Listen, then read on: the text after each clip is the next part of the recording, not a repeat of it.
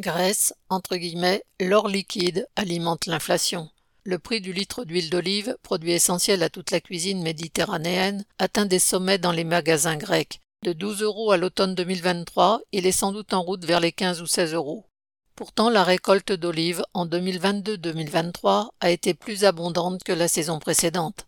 Les aléas climatiques n'ont pas encore sérieusement touché la récolte d'olives en Grèce, comme en Italie et surtout en Espagne, qui a perdu la moitié de sa production habituelle.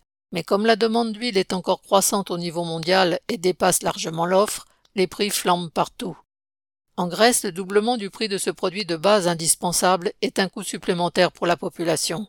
Tous les prix alimentaires sont en hausse, viande, produits laitiers et même les fruits et légumes de saison qui, en cumulant les hausses de l'année, ont augmenté de plus de 50%. Selon une enquête de la Confédération syndicale GSEE, 9 travailleurs sur 10 sont obligés de diminuer leurs achats de produits alimentaires de base. Et pour l'avenir, les spéculateurs, qui tablent sur la diminution prévisible de 50% de la récolte grecque pour la saison 2023-2024, constituent leur stock. La récolte est locale, le marché est mondial, et les profiteurs aussi. Sylvie Maréchal.